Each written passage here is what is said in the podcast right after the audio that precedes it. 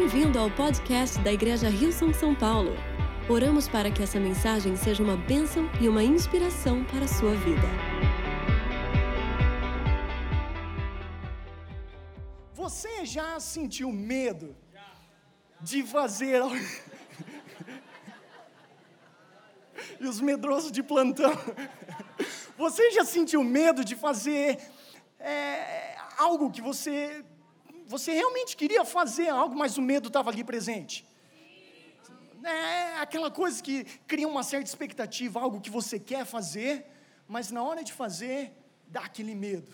Né? Vamos pensar assim, você pensando, poxa, chegou Chegou a hora de confrontar uma pessoa, você viu alguma coisa que não estava certo, era necessidade de ter uma conversa, aí você ensaia diante do espelho, né, como é que você vai ter essa conversa, ou você pensa, imagina, na tua cabeça está indo bem, você vê aquela pessoa com a coragem chegando, vamos conversar, chegou a hora de conversar, mas é na hora que chega face a face, você sente algo, é assim, não sei, talvez amanhã, não sei se hoje é o melhor dia, dá aquele medo, né? Agora, as pessoas que gostam de esportes radicais, talvez você pensa, ah, eu gostaria de tentar fazer um mergulho no fundo do mar. Aí você vai, né, se prepara e tal, só que aí na hora de fazer algo desse tipo, você pensa, mas aí vai que vem um tubarão, e se vier um tubarão aí, vai me comer, porque eu sou muito bonito, sou muito atraente, mas talvez atraia outro lado. Mas aí cria aquele medo e você decide não fazer. Ou então, vamos dizer assim, a pessoa fica com aquele desejo de tentar algo novo, um amigo te chama para ir para uma piscina legal, aí tem um trampolim. Aí você vê todo mundo pulando o trampolim, e a ideia de pular do trampolim fica uau, eu acho que eu vou pular de trampolim hoje. Aí você chega, pertinho na borda, olha lá embaixo, começa a pensar duas vezes. E talvez decida não pular, né? porque tem algo que está presente nessa situação. E o que, que é? É o medo. É, cria aquele medo. É, e o medo tem esse poder, às vezes, de, de, de paralisar ou de, de atrasar a pessoa, é, de tomar uma atitude. Tem um tempo certo para tudo nas nossas vidas, e quando Deus coloca um tempo, nós temos que entrar nesse tempo de Deus. Enquanto isso é verdade a respeito de esportes radicais, né, é engraçado, né? Quando a gente vê algo desse tipo. Mas, quando isso se trata das nossas vidas, né, de a gente chegar próximo de algo e às vezes não experimentar porque o medo está barrando. Se você esteve aqui semana passada, nosso pastor líder, o Cris Mendes, pregou uma mensagem muito forte, muito poderosa. E nós ungimos cada pessoa aqui declarando que 2019 é um ano de abundância e transbordar. E talvez você não esteve aqui semana passada, mas eu quero te incluir e declarar isso sobre sua vida também, que 2019 é um ano de abundância e transbordar para você também. Se você quer receber mais e essa mensagem realmente penetrar dentro do teu ser, dá uma olhadinha lá na nossa página e ouça a mensagem novamente, lá, lá na Rio São de São Paulo, ah, você vai ver que Deus tem algo especial para fazer na sua vida. Aí, quando eu paro para meditar e quando eu paro para pensar que 2019 será um ano de abundância e transbordar, o que, que isso quer dizer? Quer dizer que, ah, esse ano é um ano de abundância e transbordar, e é gostoso, né? E a gente vai com essa alegria toda, abundância, transbordar, né? Numa ideia que tudo é maravilhoso. Mas o que será que realmente está na nossa frente com abundância e transbordar? No momento que eu paro para meditar na abundância e no transbordar de Deus no ano de 2019, eu penso que coisas novas virão para a minha vida, coisas novas virão para a sua vida. Deus declara abundância e transbordar, quer dizer, o que é hoje não vai permanecer da mesma forma, vai ser abundante, vai crescer, e não vai parar simplesmente numa medida, vai continuar transbordando. Isso quer dizer que aquilo que Deus vai fazer não é por uma semana, não é por duas semanas, 52 semanas do ano, e eu estou usando 2019. Eu, eu já abracei 2019 como um ano base para a abundância e transbordar para o resto da minha vida, não somente nesse ano, e o transbordar contínuo de Deus sobre nossas vidas. Então, se é um ano de abundância e transbordar, e coisas novas virão para as nossas vidas, é muito provável que quando nós encontrarmos algo novo, algo desconhecido, a gente vai ter que enfrentar um dos primeiros obstáculos que geralmente nasce dentro de nós, que é o medo. Se tem algo novo, algo que nós nunca experimentamos antes, e a gente vai entrar nisso que Deus tem para nós, nós não podemos deixar que o medo nos atrase ou barre a gente de experimentar tudo aquilo que Ele tem para nós. O que nós precisamos é fé em Jesus. E fé em Jesus é a certeza que nós precisamos quando tudo é incerto ao nosso redor. Essa é a grande certeza. Então, a mensagem que eu gostaria de compartilhar, contigo nessa noite tem o título Desbancando o Medo pela Fé. A palavra desbancar, ela quer dizer tornar-se superior a, ou triunfar sobre. Aquilo que foi medo nas nossas vidas, aquilo que esteve presente ali tentando nos parar, não irá mais nos parar. Porque nós vamos triunfar sobre esse medo com fé em Jesus para tudo aquilo que Ele tem para as nossas vidas. Você sabe qual que é a palavra medo no grego? Eu, achei interessante te fazer essa pergunta, né? Muito, mas alguns devem saber, outros talvez não. Ah, a palavra medo no grego é phobos. É daí que sai a palavra fobia. Talvez vocês conheçam algumas fobias. Eu vou mencionar algumas delas aqui, vamos ver se a gente é, as conhece. Claustrofobia é o medo de lugares fechados. Aracnofobia, medo de aranha. Agorafobia, medo de lugares abertos ou cheio de pessoas. Eu creio que aqui não deve ter ninguém aqui nessa categoria nessa noite. Se tiver, vai ser liberto hoje em nome de Jesus. Papafobia, medo do Papa. Russofobia, medo de russos. Ergofobia, medo de trabalhar.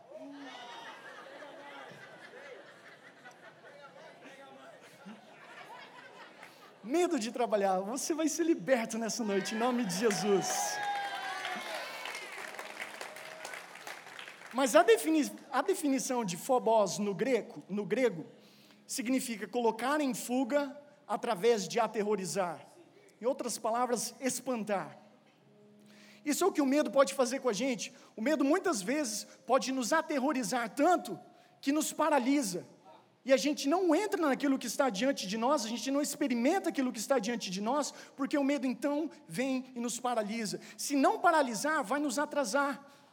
Fica atrasando de tudo aquilo que a gente poderia experimentar, mas ele fica nos atrasando. É interessante que todos nós, nós somos criados à imagem e semelhança de Deus. Nós somos criados de forma única, não existe mais ninguém nessa terra que compartilha o seu DNA. E Deus, quando Ele te criou, Ele te criou com dons e talentos, com capacidades que são únicas para você e que ninguém mais pode replicar. É única da sua vida. Em Mateus capítulo 25, Jesus conta uma parábola. E no verso 14, ele diz assim: E também será como um homem que, ao sair de viagem, chamou, chamou os seus servos e confiou-lhes os seus bens. A um deu cinco talentos, e a outro dois, e a outro um. Cada um de acordo com a sua capacidade. Em seguida, partiu de viagem. Quando a Bíblia diz cada um de acordo com a, com a sua capacidade, é realmente para ilustrar que o servo estava sendo justo, que aquilo que ele estava confiando na mão que o Senhor estava sendo justo, que aquilo que ele estava confiando na mão dos servos era algo que eles realmente poderiam fazer e não seria nada injusto daquilo que lhe havia sido entregue. entregue. E aí o que acontece? Ah, os três servos recebem esses talentos, aí o senhor sai de viagem, sai de viagem por muito tempo. Quando ele volta, ele vai prestar contas com esses três servos. E quando ele presta contas, ele vai falar com o primeiro lá que recebeu os cinco talentos, falar: olha, como foi?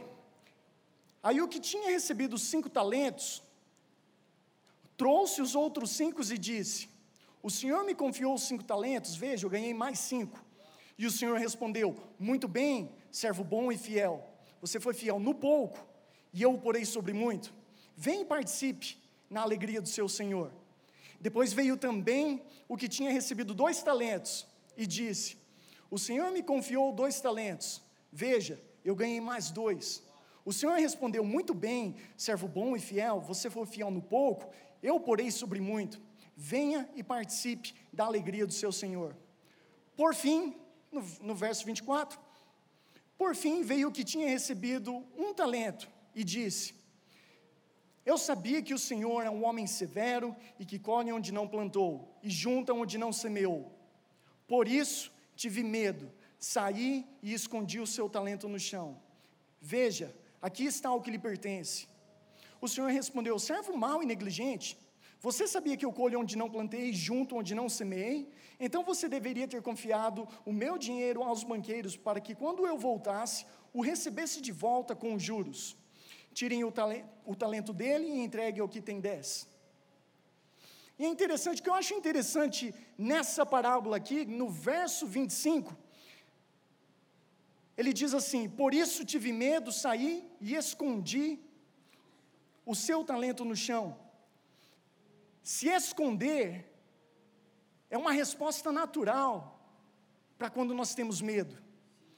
Deus nos entrega algo, mas se a gente tiver medo de colocar em prática, de usar dons e talentos, capacidade que Ele nos deu, da forma única que nós somos, se nós tivermos esse receio e tiver esse medo, a reação natural é de querer se esconder, é de ter medo, é de esconder aquilo que foi dado, ao invés de colocar em prática. Mas por que esse medo? Por que esse medo? Porque a situação atual, ela pode não ser ideal, mas ela está sob controle.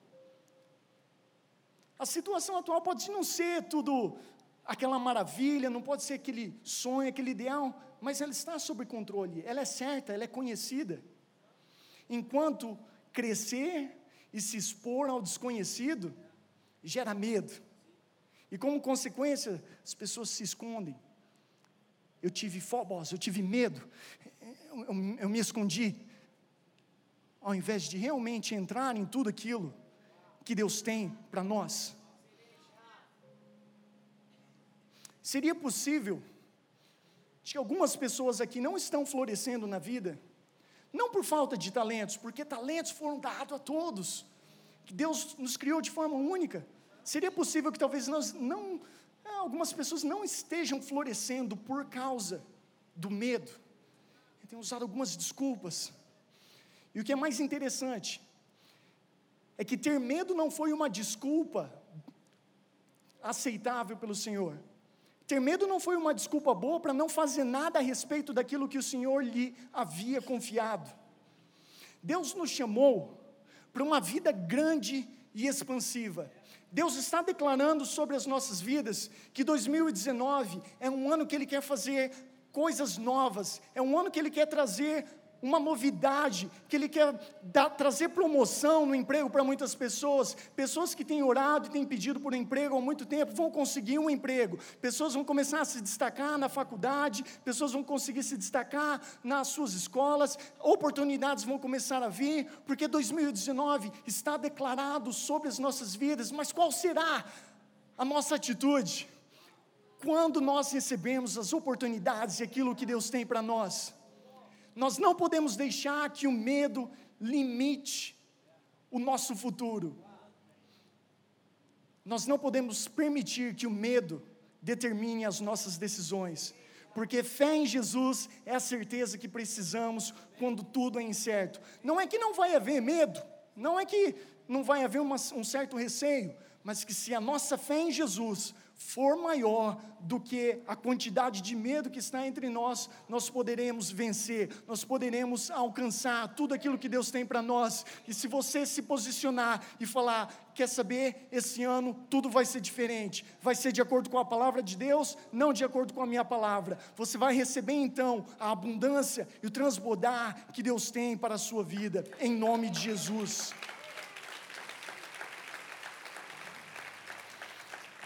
Porque medo é um medo é uma mentira que distorce a realidade.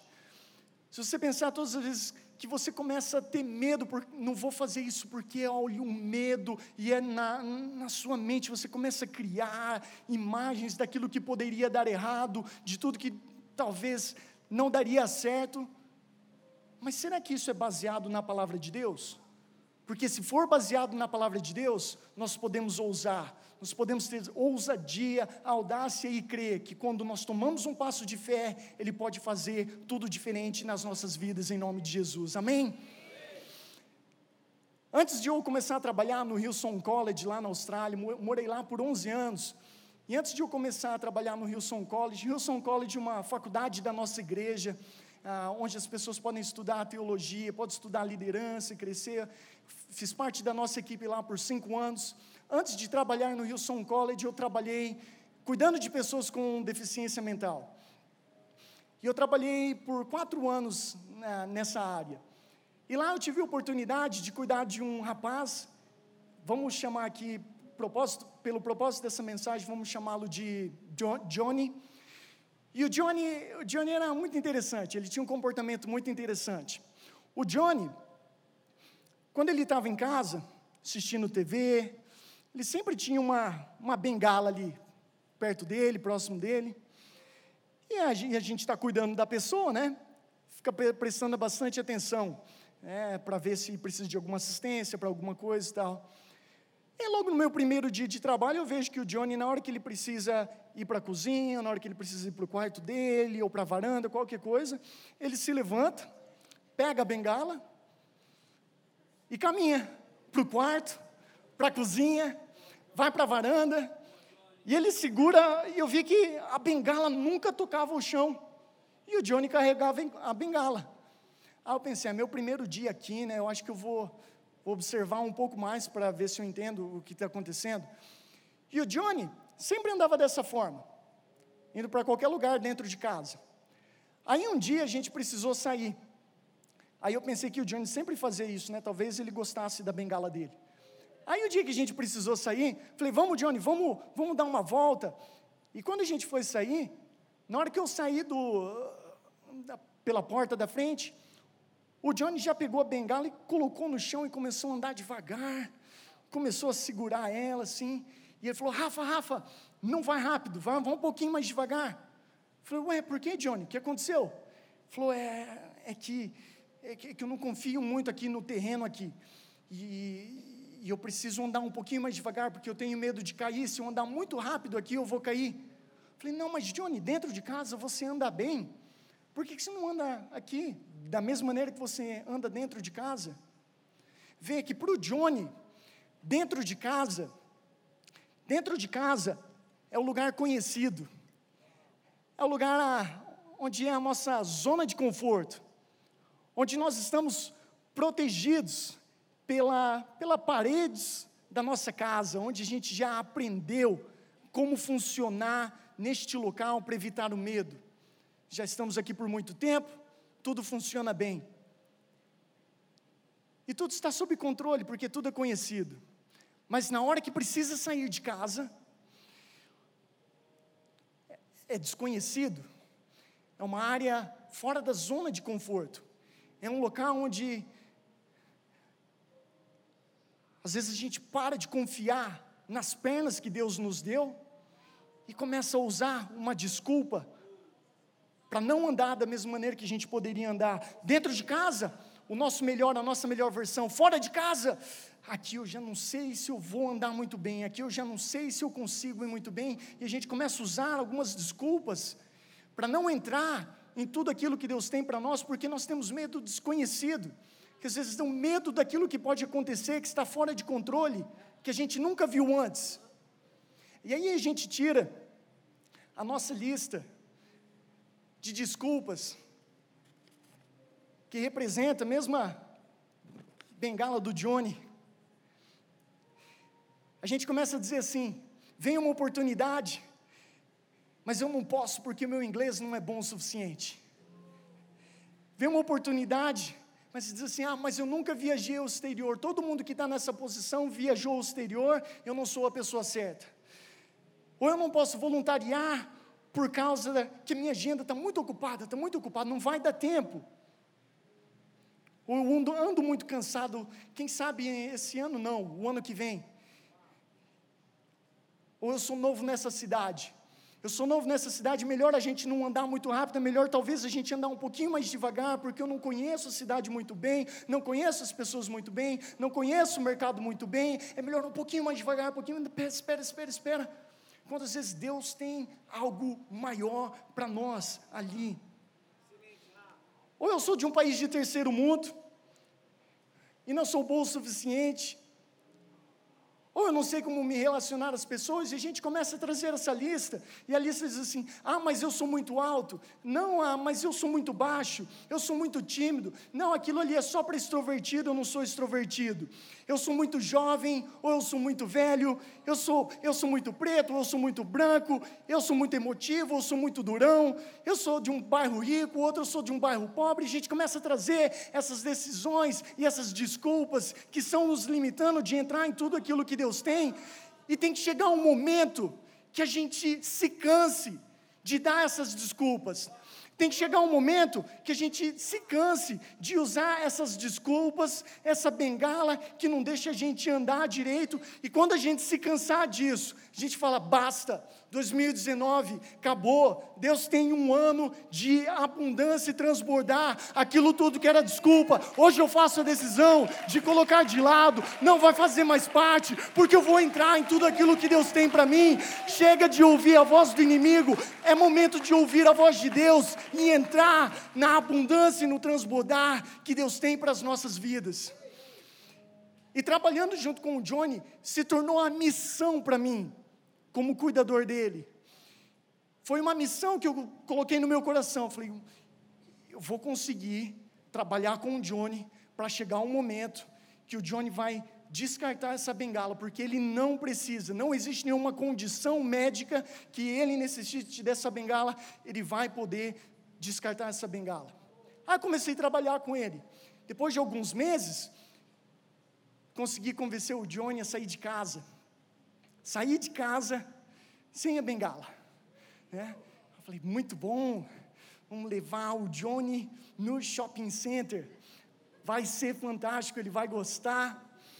Então a gente saiu, e eu todo animado que o Johnny não estava mais usando a bengala, que eu poderia compartilhar com outras pessoas. O Johnny cresceu, o Johnny está mais maduro, o Johnny agora está confiando em seu potencial, naquilo que Deus colocou sobre ele, nas pernas que Deus que Deus deu para ele.